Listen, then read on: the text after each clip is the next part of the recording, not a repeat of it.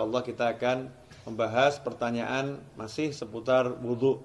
Ini ada pertanyaan dari teman-teman tentang bagaimana hukumnya wudhu di kamar mandi atau wudhu di di toilet. Karena tidak semua orang punya ruangan khusus untuk wudhu. Dan memang memang anehnya kita ini ya.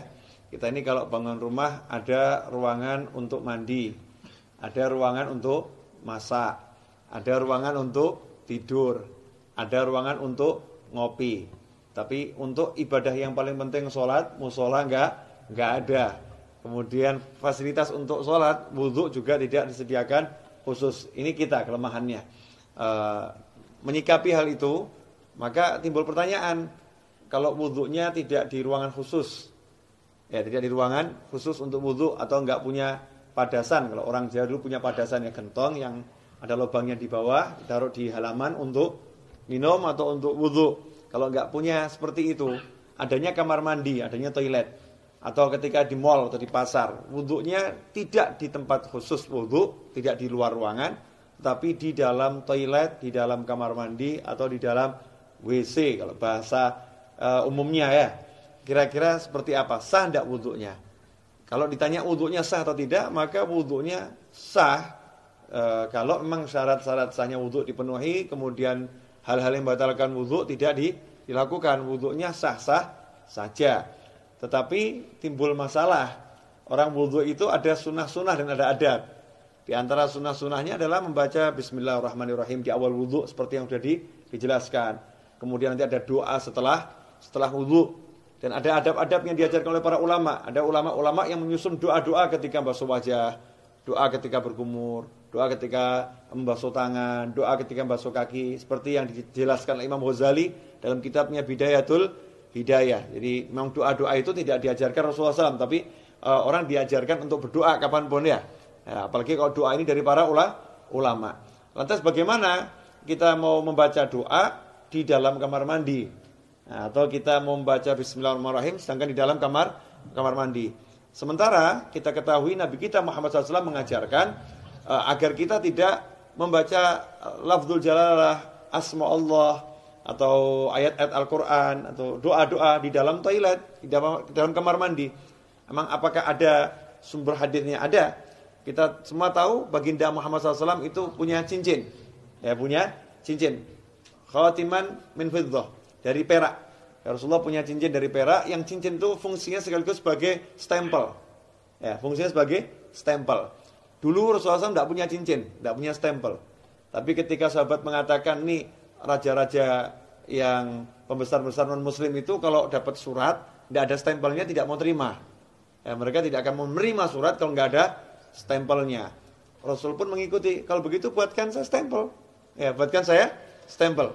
Maka dibuatkan stempel bunyinya Muhammadun Rasulullah.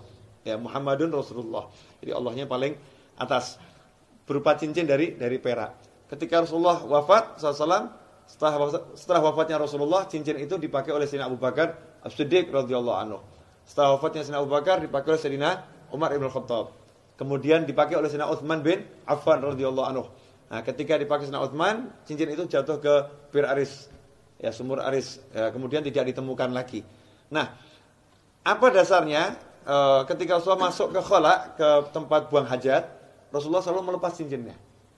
Jadi ketika masuk ke tempat buang hajat, Rasulullah SAW selalu melepas cincinnya. Karena di cincinnya itu ada tulisan Muhammadun Rasulullah. Kalau membawa tulisan aja tidak tidak e, dianjurkan, apalagi mengucapkannya. Ya, membawanya aja tidak dianjurkan, apalagi mengucap mengucapkannya. Berdasarkan hadis tersebut, yang diriwayatkan oleh Imam Al Hakim ya dalam kitabnya Al Mustadrak Al Sahihain. Di situ beliau menyatakan anna Rasulullah la bisa khatiman naksuhu Muhammadur Rasulullah. Fakana idza dakhala al-khala wada'ahu. Kata uh, Al Hakim dalam kitab Al Mustadrak Az-Zuhri menyebutkan bahwasanya Rasulullah SAW punya cincin yang tulisannya adalah Muhammadun Rasulullah. Idza dakhala al-khala wada'ahu. Kalau masuk ke khala ke toilet Rasulullah SAW selalu melepaskan cincinnya ter tersebut. Hadis ini sahih menurut ya syarat Imam Bukhari dan Muslim, tapi tidak dicantumkan dalam kitab hadis Bukhari maupun Muslim. Maka ditulis oleh Al Hakim dalam kitabnya Al Mustadrak yang disusulkan ya. Ya hadis-hadis yang diusulkan. Sebetulnya menurut Bukhari dan Muslim sahih, tetapi belum eh, atau tidak dicantumkan dalam kitab Bukhari maupun kitab Muslim. Nah, hadis ini menunjukkan memang kalau masuk kamar mandi jangan bawa tulisan yang mengandung nama Allah atau nama Rasulullah Shallallahu Alaihi Wasallam. Dari sini ulama kemudian mengambil kesimpulan kalau mem membawa tulisan nggak boleh, apalagi mem membacanya.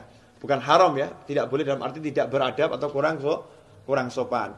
Karena itu seyukianya uh, jangan berwudhu di toilet seyukianya.